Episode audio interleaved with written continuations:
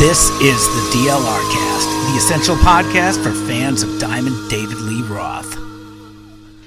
Hey Darren, what's happening? Good to see you again. We are once again back, ostensibly live on the DLR cast. Good to see you, my friend. Good to hear you. Likewise, live to tape, right? Live to tape. And you know, as usual, I get a little introspective before these, for our podcast here, thinking about a bunch of different things. And I realized very recently, I know I ain't lucky and nothing. And that's a constant unemployment line, my friend. Is that on a little ain't enough? Oh, you are good. Yes, indeed, man. From a little luck.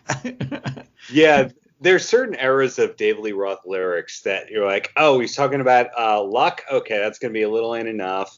Okay, he's talking about this. That's going to be Eat 'Em and Smile. He's weird. Okay, that's going to be this album. That's what I find. Yeah, I wouldn't. This album, I'll tell you, with the lyrics, some of them are a little autobiographical. I love some of the lyrics on this album. I mean, everybody's got the monkey, and then Big Train, which is just has got one of my all-time favorite Dave lyrics. Actually, I was gonna going back to this one with a little luck. It follows. I mean, is this autobiographical? I don't know. You tell me. I know I ain't lucky in nothing. Well, that's a constant employment line. And I know I ain't lucky in loving. I spent a year there last night. I mean, come on. I would say he actually is very lucky because he was born into a very good family that that Van Halen could rehearse in, and therefore he owned the PA that brought him into Van Halen. That aside, he did work very hard once he had that luck. Yeah, we talk about this track a lot because he played it when he was on the road, when he was doing Las Vegas last year before the pandemic, the song Big Train from that same album. And it's got one of my favorite lyrics, at least on the lyric sheet, that he doesn't quite spit out. And he goes, I know fast living, I know wine, women, and songs become a long locomotive for me. That train be rolling, not me. I'm going before, this is the best part, I'm going before wine and women turn into beer, the old lady, and TV. First time I heard that, I was trying to read along with it, and he couldn't quite, because that's a really fast up-tempo song, right? And the lyrics are just spitting out. But to me, man, that is modern-day poetry right there. Are you kidding me? That's not too far off from his quote about the perfect woman turning into a pizza at 4 a.m.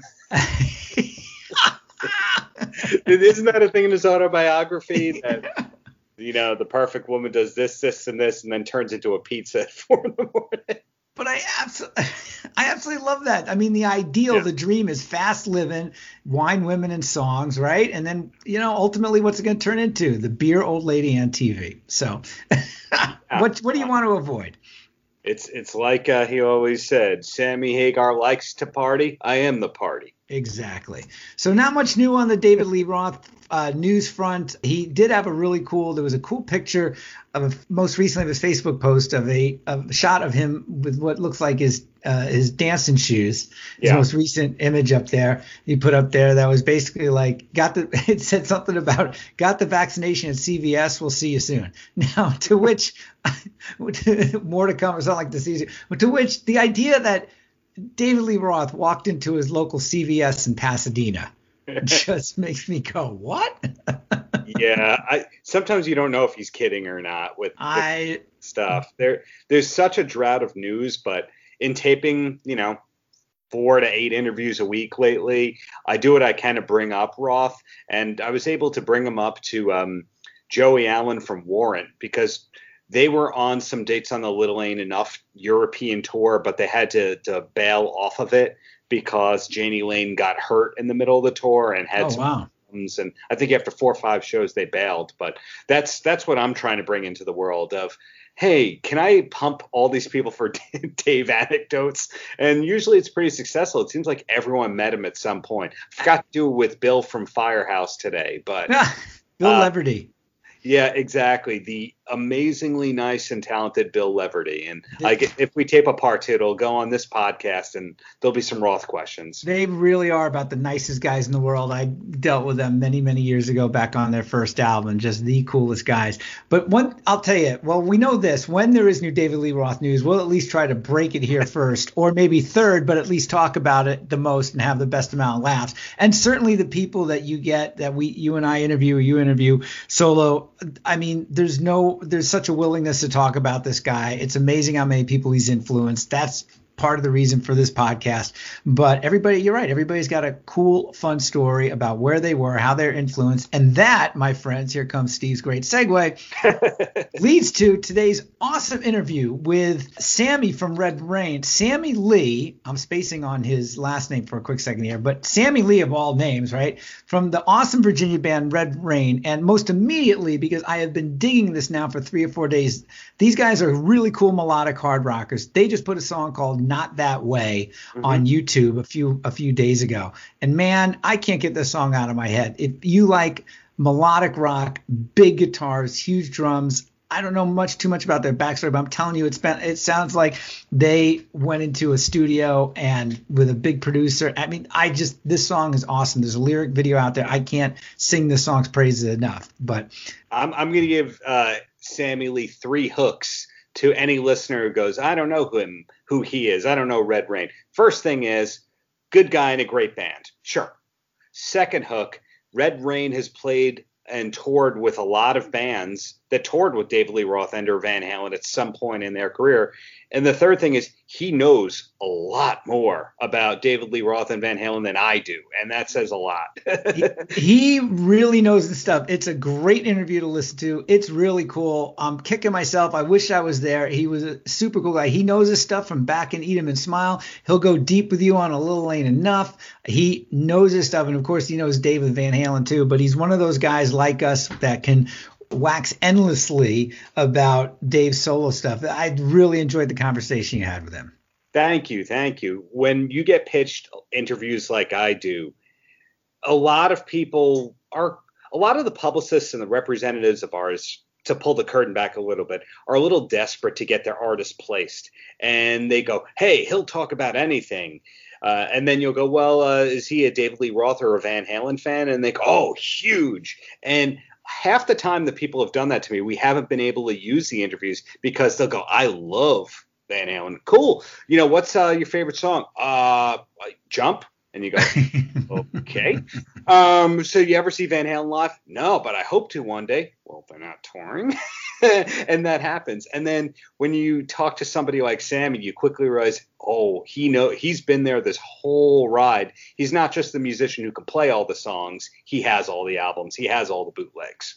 Got to give these guys props. I mean, and Sammy, one, it's a fun interview, but let's make sure we give plenty of props to Red Reign themselves. They just put out an album back in February called Red Reign. And you mentioned that they toured everybody. They have opened for Tesla, Dokken, Jackal, Lita Ford, a bunch of hard rock folks that have been around. They're from Richmond, Virginia. And I'm telling you, these guys, they really should be huge. I mean, big guitar riffs. It's fun, sort of 80s, you know, sounding, but it's not a throwback. It nods a bit to those big choruses, big, you know, melodic rock bands that I love so much. I bet these guys kill live opening for bands like that. I really would like to see them if they ever make it to the Midwest. Yeah, there's always a chance that they will. They're, you know, getting bigger by the week. I recommend them. This isn't just one of those GGBB principles, the good guys, bad band scenarios. Good guys, good band, GGGB. So pleasure speaking with him. We could have spoken another 90 minutes. Maybe we have to do a part 2 where you ask him to pick all of his favorite songs from the different albums, whatever it is.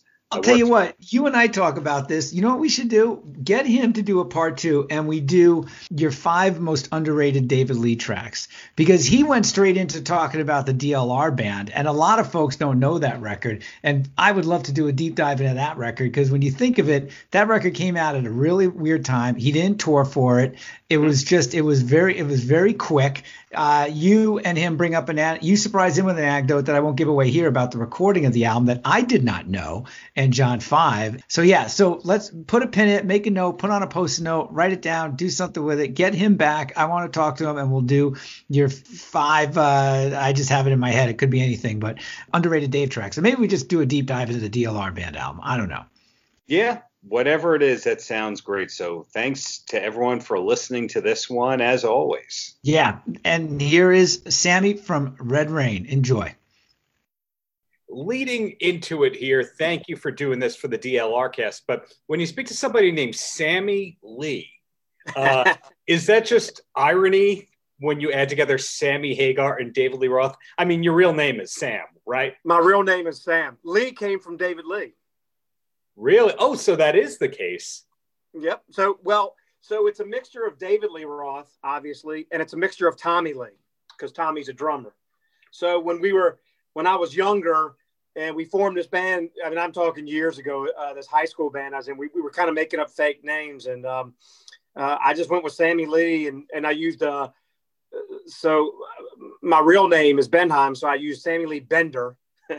And then when I was in college, I was in a fraternity, and everybody would call me the Rocker, because I played a lot around in our time. So then it went from Sammy Lee Bender to Sammy Lee Rocker, which was funny. And I was like, well, that's cheesier than just Sammy Lee. So I was like, I'll just call myself Sammy Lee.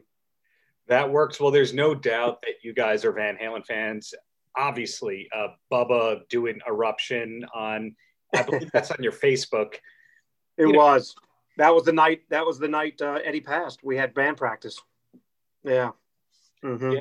Now, in terms of fans of Van Halen, everyone loves Van Halen if they know who Van Halen is. You never know, because of Billie Eilish, if people don't know who Van Halen is. You never know. Right. But in terms of David Lee Roth fans, I find that there's kind of three sweeping generalization kind of categories. There's the first one that goes, yeah, I love David Lee Roth. And you go, oh, what's your favorite Roth song? And they go, Just to Jiggle. Yeah, sure. and then the next one will go, yeah, I loved Eat 'Em and Smile and Skyscraper, and then he lost me. And right. Then the next one goes, oh, I love She's My Machine, and I see him on every tour. Which one are you kind of? I am David Lee Roth, Van Halen Roth. So, you know, it's funny. I've been doing interviews, obviously, about my band, and you know, one thing that everybody always asks me is, you know, when I guess they'll do their homework or they ask me, I mean, I'm a monster Van Halen fan. Yeah. And I'll back up by saying, look, obviously I don't know Sammy. I love Sammy and some of the things that he did, like Montrose obviously was such a great band. But there's only one Van Halen. That's just me. And it's David Lee Roth. Outside of that, since we're going to go down that route, is we all know that if you're what I call a purist Van Halen fan, there's no greater album than Van Halen 1. We know this. So when you ask me what my favorite song is, I take that out of the equation, because they're all great songs, and that's the mountain, that's the king. But my favorite album is Women and Children First, and my favorite song is In a Simple Rhyme. Wow, you and Chuck Klosterman both. Yep. Are In a Simple Rhyme people. That I knew that because that Time Life magazine special Van Halen issue that came out, I guess, a month or two ago, his like number one song was In a Simple Rhyme. Yet, have you once heard that song ever on the radio? No, which is crazy. And you know what? You know what's really fascinating about that song is when they went on tour, was it now my timeline's always good. I can't remember if it was the 2007 or the 2012 one, but they played, I think it was the second tour, not the reunion tour, the first one. I think it was the a different kind, but they played In a Simple Rhyme live. And that was the first time they did that since 79. I didn't realize. Not 79, excuse me. The Women and Children came out in 80, but since Women and Children First came out. The fact that you just corrected yourself on an album release year itself is pretty impressive. Yeah, I'm sorry. I'm not, you know, I'm thinking too fast. But that is what's so great about that song, in my opinion, is first of all, that melody is great. David Lee Roth, in my opinion, one of the best songs he sang on.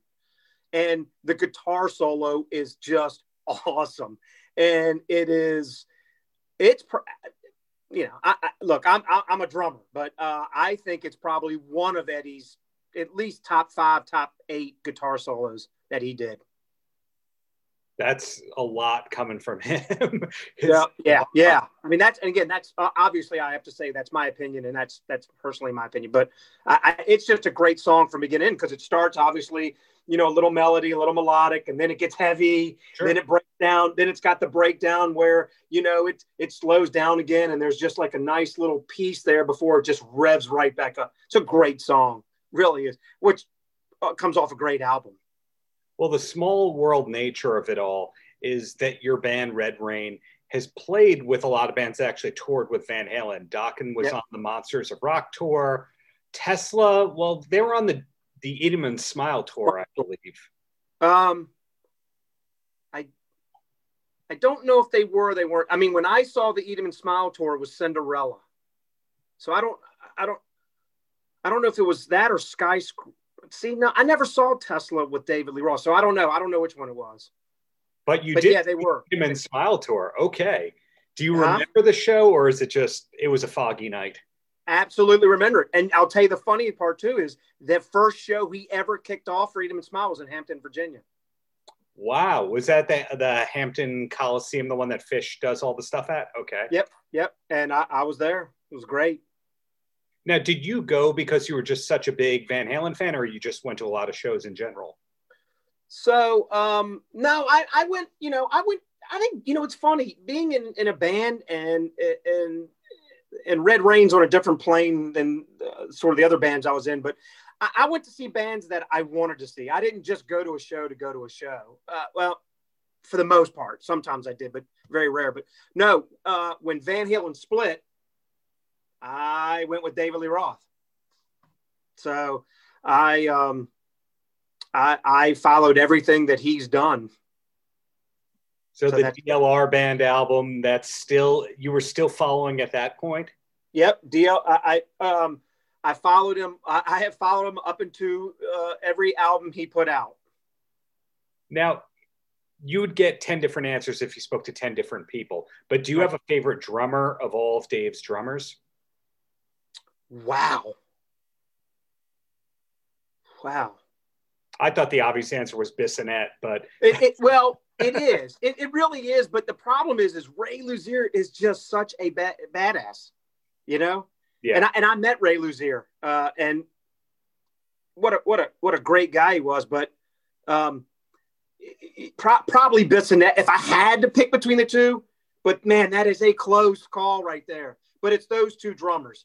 But yeah, probably Greg Bissonette. I loved his drumming style as well.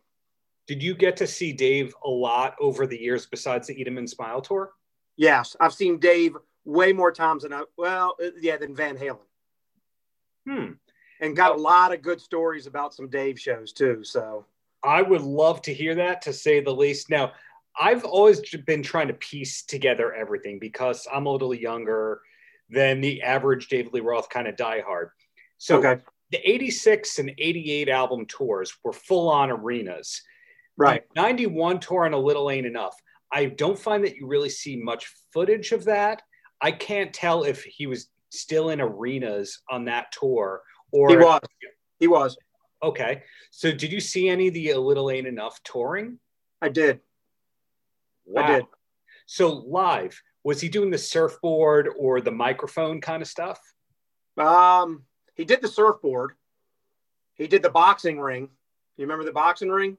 I thought the boxing ring was on the Skyscraper tour as well. It was. Oh, you're talking about, I'm sorry. I thought you were talking about all his solo stuff. You know what? I don't know if I remember all the, it might've been the microphone. I don't remember. See, I'll be honest with you. Every Van Halen show I've been to, in most of every Raw show I've been to, I was stone sober because I didn't want to. I want to remember everything. But as time went on, you know, you had your first beer, you're like, well, that was pretty good. So so I don't think I remember. I kind of want to say it with the microphone, but I don't hold me to that one, because the narrative that I seem to get is, it was like a blank check. Let's make this show as big as possible on the Skyscraper tour, because you had the boxing ring and the surfboard and the microphone. And, you know, you had Brett Tuggle just having his own riser. And then it seems like maybe they cut the budget a little bit starting in 91. 94, we interviewed Ron Wixo on this podcast. He was the touring drummer, but he didn't play on the Your Filthy Little Mouth album. And it sounds like it was down to full-on clubs, like the biggest club artist ever, or he would have been like the smallest theater artist ever. Right, Right. And he never came around here after that. So I never saw those shows after that. So I don't remember any touring in support of the DLR band album, except this great concert from Finland that's on like MTV3 Finland or something like that. Yeah. No, I saw that. Yeah, it's great. And by the way, so now if you want to get into a whole other realm, if we're going to go through the DLR albums, obviously, again, Eat 'Em and Smile, King of the Mountain. Yeah. After that, the DLR album is close first, in my opinion. That album it's a kick-ass album. Yeah. Obviously, John Five deserves a lot of credit for that because he played guitar and bass, supposedly all the guitar and bass in a day. Really? So the story kind of goes, I don't know if you ever heard this, John Five told it on a podcast with Chris Jericho, which was that I think there was a problem with how they recorded it, that maybe it wasn't synced with the click track. And John Five had to be out and to the airport at a certain time for a Marilyn Manson tour. I did hear this story. Yeah. Okay. Yep. And Dave said something like, "Are you my friend?" He's like, "Yeah, of course I'm your friend." "Well, then I need you to redo all the guitar and bass." And he did it all in a day. You know what? I did hear that story. Yeah, that's crazy. I did hear that story, actually.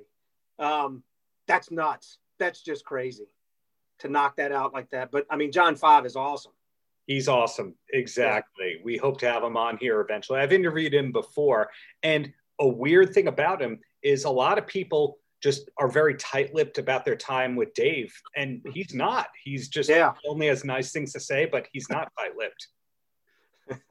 Yeah. There's not, I've read some articles with Billy Sheehan and Steve Vai. They've never said anything bad, but you're right. I mean, it's not, they'll say a couple of things about the shows and the tours, but there's really not a lot out there about it, but it's interesting. It really is. It's an interesting vibe, and now being in the situation we've been in and meeting some of the bands that we've been playing with and talking to some people that kind of know them. I mean, from what I get from Dave he's a being, and sometimes good, sometimes bad. I don't know, but I don't know. It's a weird vibe when you talk to people. I get the vibe that he's turned down most things rather than doing most things. He's been very selective, and then he moves on. He does something and then goes, "I did it. Let's move on to the next thing." Do you get that impression as well? The impression I got really was through the late 80s and 90s on both ends of Van Halen and the Daily Roth. I mean, I just stumbled across, and let me interject this because I think this will answer the question. I had read this article before, but I stumbled across it again yesterday by accident. But it said the caption was pretty much clickbait too, but it was like, "The time I asked David Lee Roth if he regretted leaving Van Halen." Have you heard that? That one I haven't seen. I've seen a lot of clickbait in my day, but not that one. Yeah. And so there's really no article. It's just the audio. And it's like, I don't remember, 4 minutes long. And at the very end, Dave is like, "So do you regret leaving Van Halen?" And, he's off in some tangent about, I don't know, in the Himalayas or whatever he's talking about. And then the very end, he's like, no, I don't regret my time, leaving Van Halen. I would personally, and again, don't know the people, I think that's probably his biggest regret of all, that the Van Halen situation went the way it did. And because I think they could have done even greater things. And to say that, I mean, I'd like to be fair. I mean, again, I'm a purist. I love David Roth. But what Sammy did stepping in, again, and in my opinion, two different bands. You got more of a really a dirtier, grittier band, which was the David Lee Roth band, Van Halen. And then you had more melodic sort of love things. So it's hard to compare those two bands, but you got to give Sammy a little credit to step into that role, because that was a big, big role to fill. But, I think reading some of the things that I read, and you kind of read between lines, I think Dave kind of regretted that, my opinion. Dave probably smacked me in the head if he was here now and told me I'm wrong, but I don't know. I don't know. Well, that's a really good point. I can't give the exact numbers, but I remember reading when you compare the Eat 'Em and Smile tour and the 5150 tour, it was something like Dave did 8 Van Halen songs a night, and Van Halen was only doing 2 or 3 Dave era songs. So in other words, right, he was still going like, I am Van Halen. And then you look at that 2002 tour when him and Sammy played together. Was it 02 or 03? I think it was 02. It was 01, 02, I think. Okay, yeah. So that was... Yeah, because and the reason I saw him in 99 up in Atlantic City. So yes, it was 01. Wait. So if you saw him in 99 in Atlantic City, so that was the same era as the Finland show, and that was the DLR band album. Oh, the DLR. Mm-hmm. When you saw him in 99, rather than just going to setlist.fm, do you remember if it was mostly Van Halen and then like 2 songs in the DLR band album and that was it? Or if he went deep cuts? I think it was, again, this is going back. You got to remember I was in Atlantic City, so that was a different mind. And I got a great story for that too. Sure, please. I got a lot of great stories. I want to say it was probably, I may be wrong. So some Van Halen, David Ross fans like, oh, I'm an idiot. But I want to say it was probably 60-40, maybe DLR to Van Halen. But it was a lot of Van Halen. I mean, he's always played Van Halen. It's always been a Van Halen thing for him. Now, of course, when he did Eat 'Em and Smile and, Skyscraper, because those were so big and he had that material. But, I mean, come on, he still played Jump at the end. I mean, he still, and again, everything you read is he hated Jump because he hated the keyboards. But, damn, he finishes with Jump for the last 20-some-odd years. Yeah, he finished the Vegas shows that I saw in early 2020. Those finished with Jump. The Skyscraper tour, the videos I've seen, it finishes with Jump. Yeah. I guess that's just been the closer since 86 or something like that. But you said you had a good story about Atlantic City. Well, I got stories everywhere, but the Atlantic City. So, we live in Richmond, Virginia. So Red Reign's out of Richmond, Virginia. That's where we live. So I was in another band at the time. And the only significance of that is the singer of Red Reign, Bubba, was in that band as well. But we had formed that band with a good friend of mine that I grew up with. Anyway, my good friend and I, Joel, one of my close friends, John, and another really close friend of mine, Jeff, who is a big Van Halen fan too. We've gone to, him and I are the ones that traveled every Van Halen show. All right, that's out of the way. So we drove up to Atlantic City. It was at Trump Marina. Oh yeah, we got shows. So if you've been to Trump Marina, you go in. And if you haven't, I'm going to kind of try to explain this so people can, I think you went up an elevator and then as you got up to the elevator, you went right down this huge hallway. So, and if you've been at casino, there's shops and everything and you're walking. And then right halfway in the middle was a bar. Okay. And the bar almost looked like the bar on Cheers. It was just this big square bar, probably had 15 rows, on whatever side.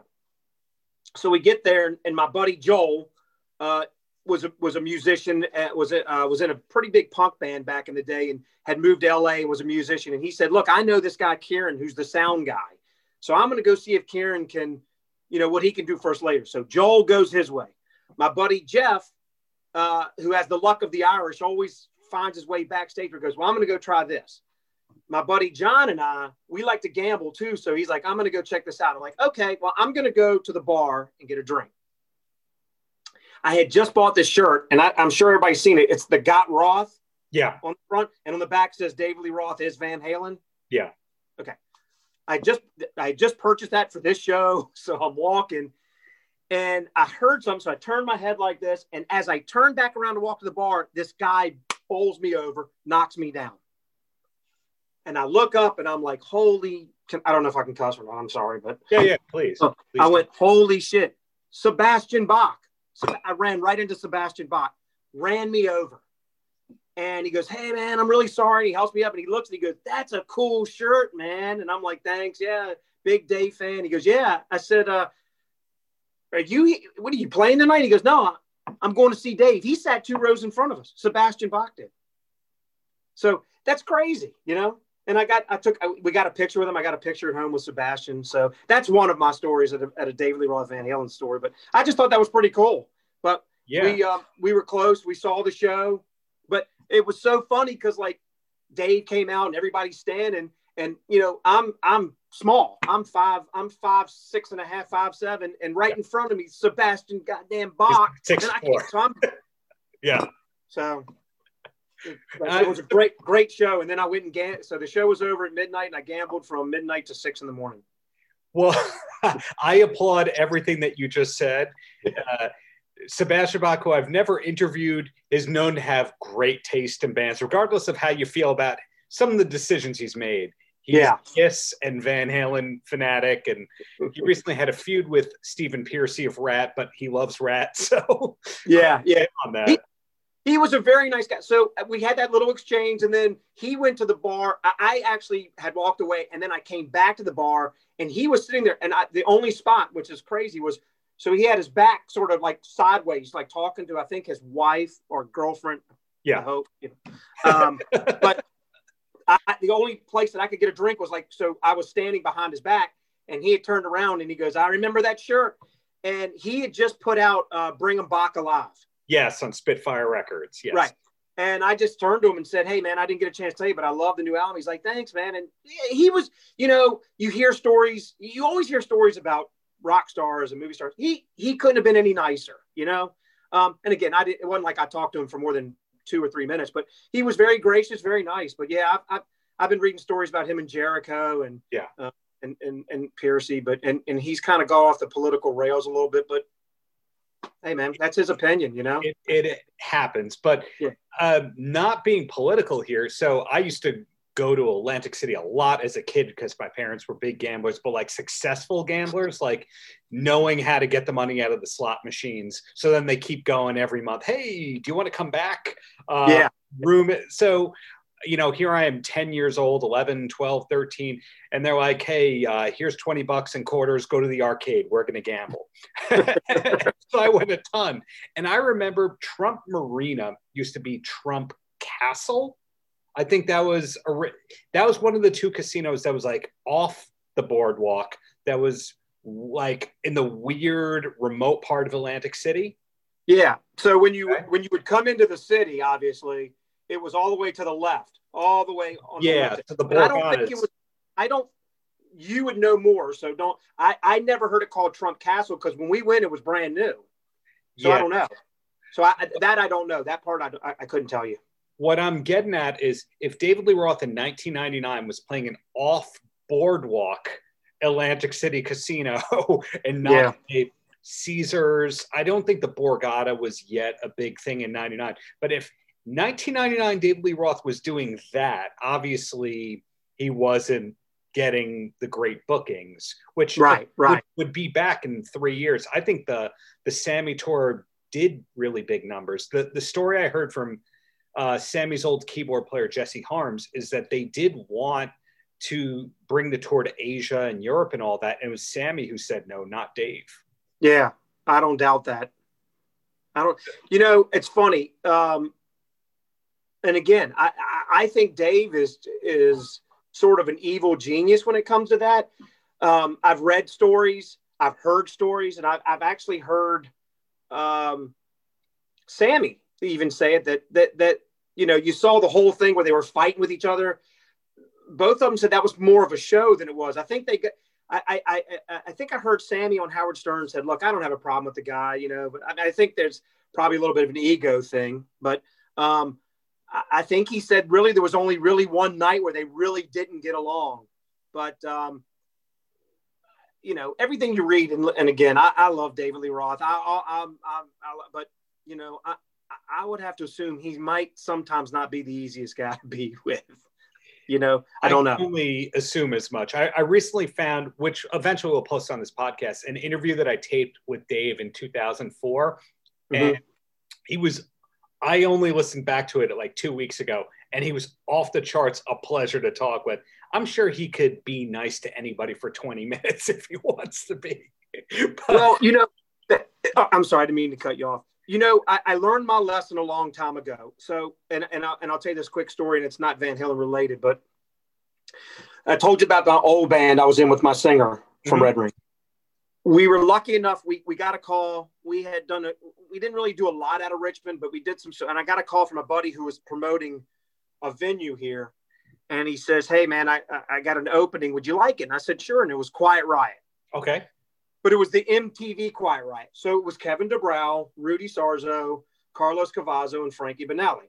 Yes.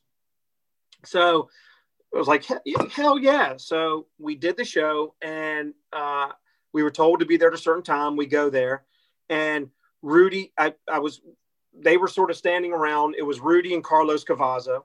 Mm-hmm. And they were in one little pack. We had walked in, and so Rudy just walked over and goes, "Hey, y'all, the opening act." We say it couldn't have been any nicer. Rudy Sarzo, pleasure. Carlos Cavazo came over, said hi. I never met Kevin DeBrow. But then Frankie Banali came in, and Frankie was the biggest ass I ever met in my life. And he was such an ass and such a jerk that I never forgot it. And I'm a pretty easygoing guy. Well, fast forward to 2017 with Red Reign, and our management calls us and says, "Hey, got a show for you with Quiet Riot." And I'm like, okay. You know what? I'm older now. If I meet Frankie, I don't like, and I'm carrying this whole grudge, right? So we travel to the venue. Their sound check was supposed to be at 4:00. We're getting reports that Frankie's plane is late. So everything's running late. Frankie shows up at 5:30. The doors open at 6:00 because they sold a package to meet the band. He goes and plays. He does his thing. And I'm sitting there going, man, that, I haven't forgotten 20 years ago. Right. So we play our show. They play theirs. And our publicist said, "Hey, go say hi to Frankie." And I'm like, well, I got to bite my tongue because, it's. And he was the most gracious guy I ever met. He turned around. So my point, and he was so nice, and he had heard our set, and so my point being is, and I hear this, but you meet somebody for the first time, you're like, my, they're a jerk, but you don't know what they've been through. You don't know the kind of day they had. If there was ever a time Frankie could have been a jerk, his plane was 2.5 hours late. They really didn't get the sound check. And right. As a musician, and he didn't get to eat dinner. Everything had gone wrong. And he was the most gracious, the nicest, was very personable. And so it really opened my eyes, like, sometimes you meet your idols and your movie stars and your rock stars, and they're jerks, but you don't know what the day is. So I try to give everybody a chance now. So that story took a while, but that was just, people that I know. And I won't go to this much. My father has passed a long time ago, but my father was in the movie business. We used to own movie theaters and was sort of well known. And so I've gotten to meet certain people. And as time went on, I still meet people, and people who like, I met David Lee Roth, and you get, he's a great guy. Then you get, well, he's a little off-putting, and then you get, well, he's kind of a jerk, but you never know what day you caught him on. So, I try to give everybody the benefit of the doubt. That's a fair assessment right there. So you mentioned seeing him in 99 in Atlantic City. So I assume that you saw the 2001, 2002 tour, the 2004, 2005 tour. You saw all those as well? Yep. Got another great story there. Oh, please. So you got the time. I got the ears. I've got the time. I just don't want to bore you. But so I told you about so I'll go back to the 99. I told you about the four guys with my buddy Jeff, who has the luck of the Irish. He always, whatever. Yeah. So 6 months prior to the DLR Sammy tour, my buddy's out in LA, Jeff, calls me. He goes, "Dude, you're not going to believe this. I went out with some guy. He's in real estate. They had a big real estate thing out there." He goes, I think he went to the Rainbow. Don't hold me to that one. I can't remember. And he goes, "You'll never guess who I ran into." And of course, I'm like, dude, you could run anybody. He went to the bar and he started talking to this guy and ended up being Ray Luzier. Oh, yeah. Okay. So he starts talking. Actually, this might have been 3 months. So I might be wrong. This might have been 3 months of the show. So they're talking. So he says, "Man, we're talking." And I'm telling him that me and himself, we're big Van Halen fans, and we're going to the show. We're very excited. There's playing in Virginia Beach at the Virginia Beach Amphitheater and so on. And he says, Ray leans over and goes, well, would you like backstage passes? And he says, yeah. He goes, all right, well, here's mine. Ray gives him his phone number, right? Says, okay, backstage passes. Well, I'm like, dude, there's no way he's getting, you know, he probably fake name, you know, fake number Jew, whatever. Time goes on. And I think he said, call him a day before the show. Don't call him before then. I'm sure they were rehearsing. So my buddy Jeff calls him, no answer, leaves a message, said, hey, I don't know if you remember me. So, well, this goes on. So again, we're in Richmond. We're 2 hours away from Virginia Beach. So we're driving. He's making phone call. Ray doesn't call him back. I said, dude, I told you, know, that's too good to be true. So we go to the arena. We go to the Virginia Beach Amphitheater, and I'm with my, at the time, my girlfriend, who's now my wife, mm-hmm. and another buddy of ours. So four of us went to the show, and Jeff is just bummed out. He's like, I can't believe it. So Virginia Beach Amphitheater is really cool. You go in, and it's got the whole amphitheater part, but it's also got a bar, outdoor bar. Like a sit-down outdoor bar, beautiful. I'm sure a lot of places do. Is that the Jiffy Lube Live? Yes, it's now Jiffy Lube Live. I'm sorry, yeah. But yeah, it's called Virginia Beach. So the whole time you're in there, all they're pushing is Sammy's tequila. Yeah. You know, so we're sitting down there, we're drinking, and Jeff is just bummed. He goes, "You know what? I'm gonna try something." He walks away. He goes to will call, and there's 2 tickets waiting for us. So didn't forget, right? So we're real excited. We're like, and again, we've been David Lee Roth fans for, you know, since high school. And we're like, we're this close now. We've always said we were going to meet him. We're this close. So my wife and my friend go get in the seats. So I said, look, we're going to go back there and see if we can see Dave. So we go back there. Mm-hmm. Dave's nowhere to be found. Yeah. I took a picture and met Brian Green, his guitar player. Oh, Brian Young. Yeah. Brian Young. Excuse me. Brian Young. Brian Green was on 90210, but hey, same era. I'm sorry. Brian Young. You're right. I met Brian Young. That's when I met Ray Luzier out there. Yeah. And he had, and damn it, I can never remember his name, who I ended up talking to for an hour after the show was. The bassist? James Lomenzo. James Lomenzo. James Lomenzo. Yeah. Nice guy. So we met all of them. Well, so. Like I said, my buddy Jeff, he doesn't care. So he goes, come on, we're going this way. I'm like, dude, I don't know if we're supposed to be back here. We walk in right when the whole crew's eating. And it's one of those things where like the door slams and every head looks at you. And we were like, oh shit. So I'm like, I'm not comfortable with this. So I walk out, Jeff walks in, he walks, opens the door and walks right into Sammy Hagar while he's getting dressed. Right? Okay. Comes back. I'm at the scene. Comes back. Goes. You won't believe it. So anyway, the show goes on, and it was the night where Sammy played first. Mm-hmm. So Jeff's like, "Look, I'm going to go backstage now and see if I can see Dave." Dave was literally pulling up into a limo 10 minutes before he goes on stage, and they said he was out at the beach surfing. And so Jeff saw him get out and come in. So anyway, show goes. He's, you know, Dave's killing it. We go backstage, we have our backstage passes, and they're not letting you in yet. Now, and again, this is hard to sort of visualize, but you kind of go around the venue, and then they got this long fence that runs dual wall. But so Jeff goes, come on. So we go down, and at the very end, there's an opening like this from the fence to the wall. So we slither through it. So we don't wait. And it comes around to where the parking lot is. We're walking, it's pitch black, but you can see that there's a deck back there where they're putting everybody that got backstage passes. We're walking by the tour buses. You can't see a thing. Mm-hmm. And all of a sudden, I'm getting ready to take a step, and I feel a hand slap me on the chest and says, you can't be here. And I was like, no, I got a backstage pass. He goes, you can't be standing here. I literally looked down and was this far from stepping on David Lee Roth.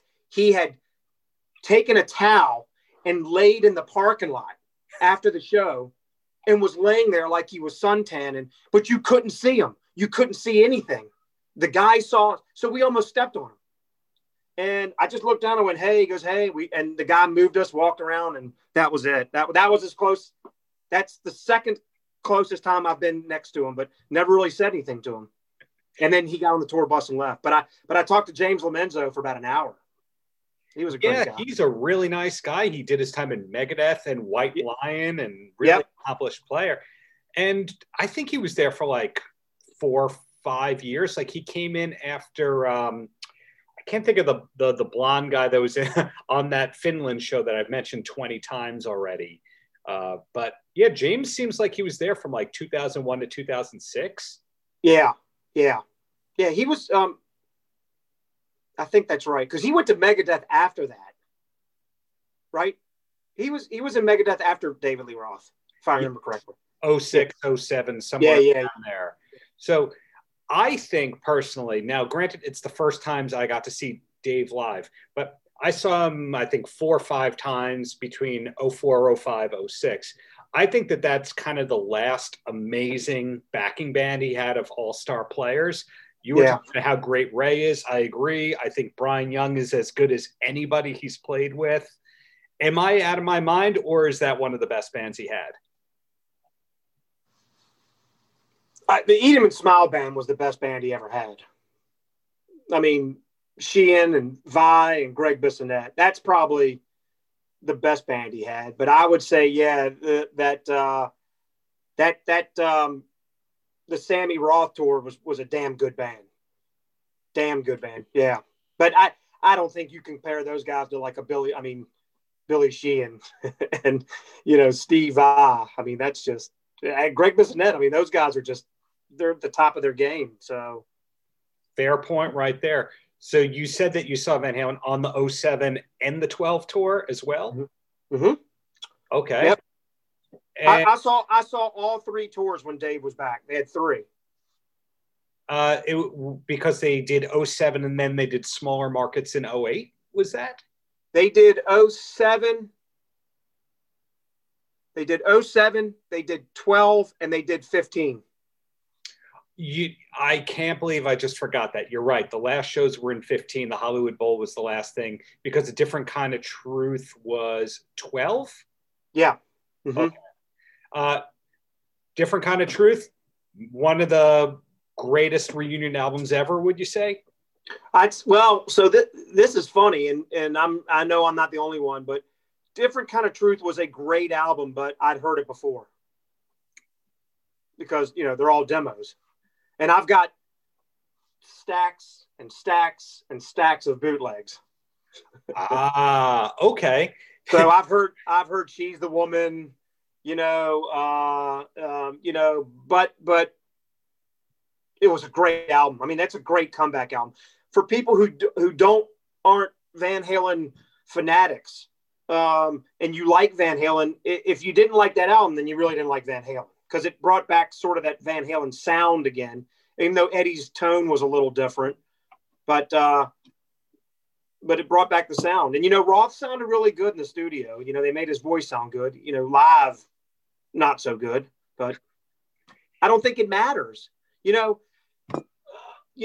When talking, like I said, when I would do interviews about our band and we'd always kind of tail off on this. It's like, if you're looking for a perfect voice, there aren't many who can sing live perfectly. Right. There are people who do, but it's more of a personality. The fact that, and I remember in 07 when the curtain dropped in Charlotte, and that was the first show they played in 07. The reunion started in Charlotte. I was there at the very first one. It didn't matter if Dave could sing. The fact that he's standing right there beside Edward Van Halen was just a monster moment. 25 years, those guys were in the press that couldn't stand each other. Whether that was true or not, I don't know. But I mean, I'm sure there was differences, but the fact that they were standing on stage, so it didn't matter if Dave could sing all the notes or Dave didn't sing all the words. I mean, he never did. And it always used to. It still pisses me off to this day that people are like, oh my God, he forgot the words. Most people don't understand that's kind of a gimmick. They believe it, and it's a gimmick, and kind of a gimmick. It is a gimmick because of course it is. Show, yeah. Look at all the people here tonight. I forgot the fucking words, Right. Hey, buddy, don't stick your tongue out at me or I'll fuck your girlfriend. That was one that he did. I mean, Oh, and the other one, it's so funny because I just started working out again. And so what I do is I take my iPad and I try to find a live show. And I brought back up the old Baltimore show in 82, Largo, Maryland. Not Baltimore, Largo. One of the greatest shows. Yeah. And, you know, he did the, what was the bit he did? He, you know, oh, you know what? You guys are so rowdy. We don't have to play another show in the United States. You know, you're the rowdiest crowd ever. And people, it's great. I mean, but that's what a front man does. Yeah. And there aren't many that are that good at it. People can say there are. They're not. I mean, I can name a few, but Dave is the top-notch front man, but you got to throw / showmanship there, you know? Yeah. There's nobody. There was probably the only guy that might have been better than was Jim Dandy, because that's where he got it from. Yes, I'm working to try and get a Jim Dandy interview for this podcast. I didn't even know. I got we'll forward this to Jim and we'll see. A lot of people have been critical about that one. But the list of things that Dave said at every show, wouldn't you put up there that we're recording this for a live album tonight? Or is it like you're going to be on TV tonight? Yeah, yeah. But I just remember the first time I heard him say, where he would looked at the guy, and I brought it up. He's like, look at the guy, and he goes, or said something. He says, hey, don't stick, and I said, don't stick your tongue at me. I'm going to fuck your girlfriend. I was like, oh man, this guy's the greatest. And then the next tour came, he said the same thing. I was like, wait a minute. Yeah. I think I've heard that before, but people don't get it. They don't get it. And it's so now it becomes, well, I don't really understand what Roth's doing. So now I'm going to be critical. He can't sing. He doesn't remember the words. It becomes critical. Yeah. You're like, then you don't understand a Van Halen show. Yeah. When my wife and I went to see two of the Vegas shows last January, one of the reviews was, and he doesn't remember the words. And it's like, you idiot. Right. It's so stupid. Go do your research. It's crazy. Exactly. Well, I got two more questions for you because you've been so generous with your time. And they're about you and Red Reign. And the first one is, you guys recently had a song featured on All Elite Wrestling, AEW, on Dark. How did that happen? Now, granted, hard rock and wrestling have their many, many overlaps. But in your case, was it one of the wrestlers was a fan of Red Reign? No, it's a funny story. There's a gentleman here in Richmond, a gentleman named Mikey Ruckus. Mikey is the music director for AEW.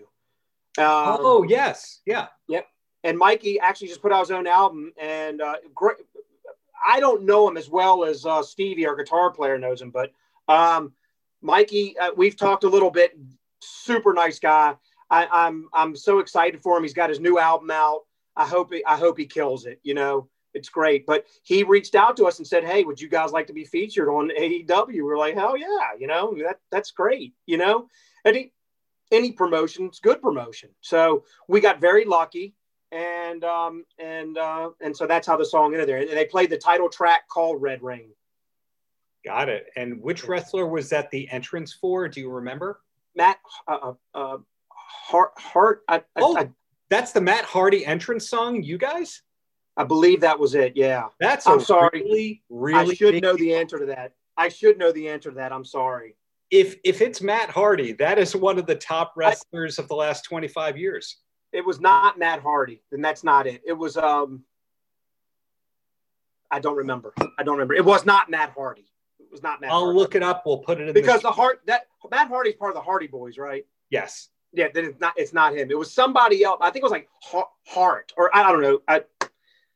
I should know that. I'm very sorry. I don't.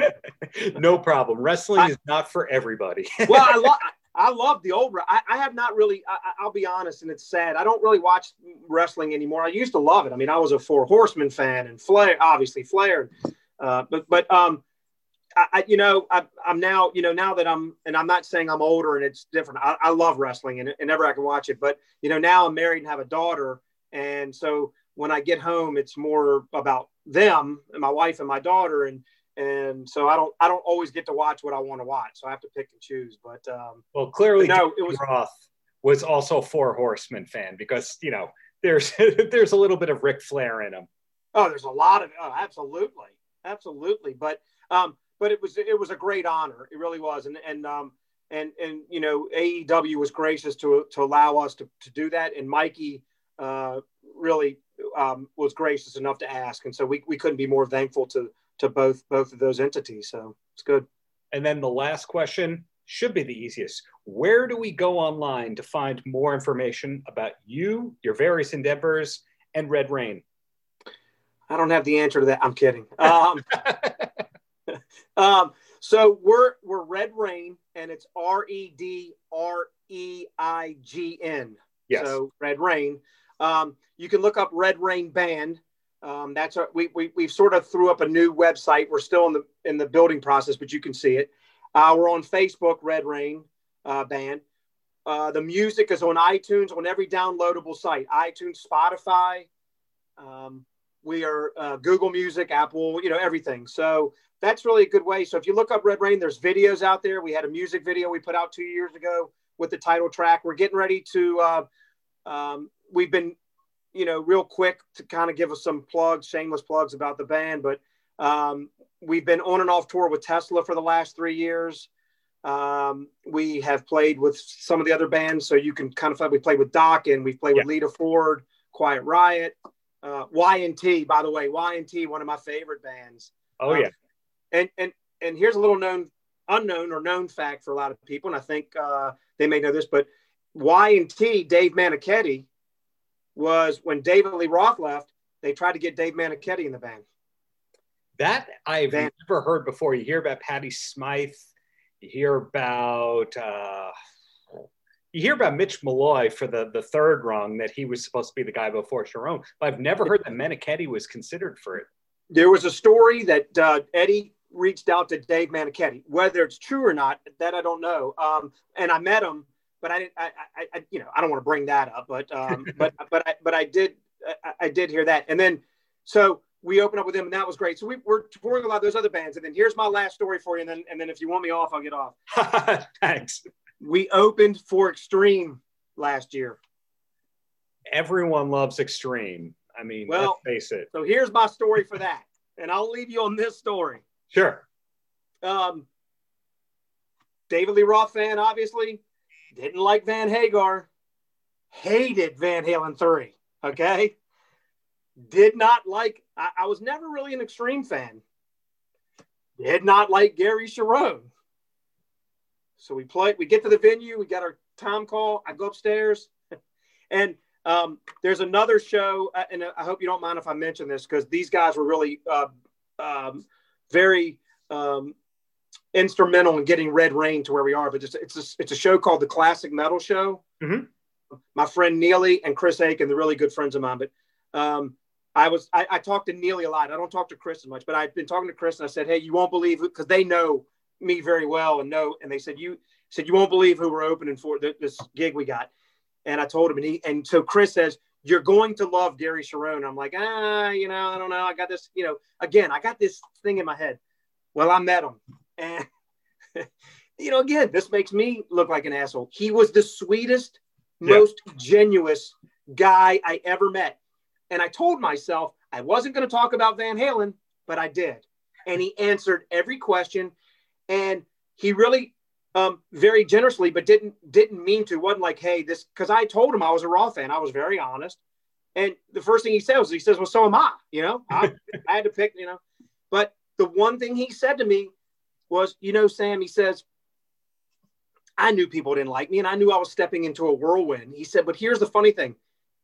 Think about this. You're a singer and Eddie Van Halen calls you and says, I want you to sing in my band. Are you going to say no? And you're going to get a backlash. He said, but I stood on stage with arguably the greatest guitar player to ever pick the instrument up. What would you have done? And I said, and so that's another story I had, but he was so great. Just and him and I spoke for like 45 minutes. He just sat there and we spoke. So that I told you, so I'm, you play that 7 degrees of Kevin Bacon. I'm one degree away from David Lee Roth, damn it. And I got, when I meet him, that'll be it. Hopefully you don't step on him the next time. I try not to.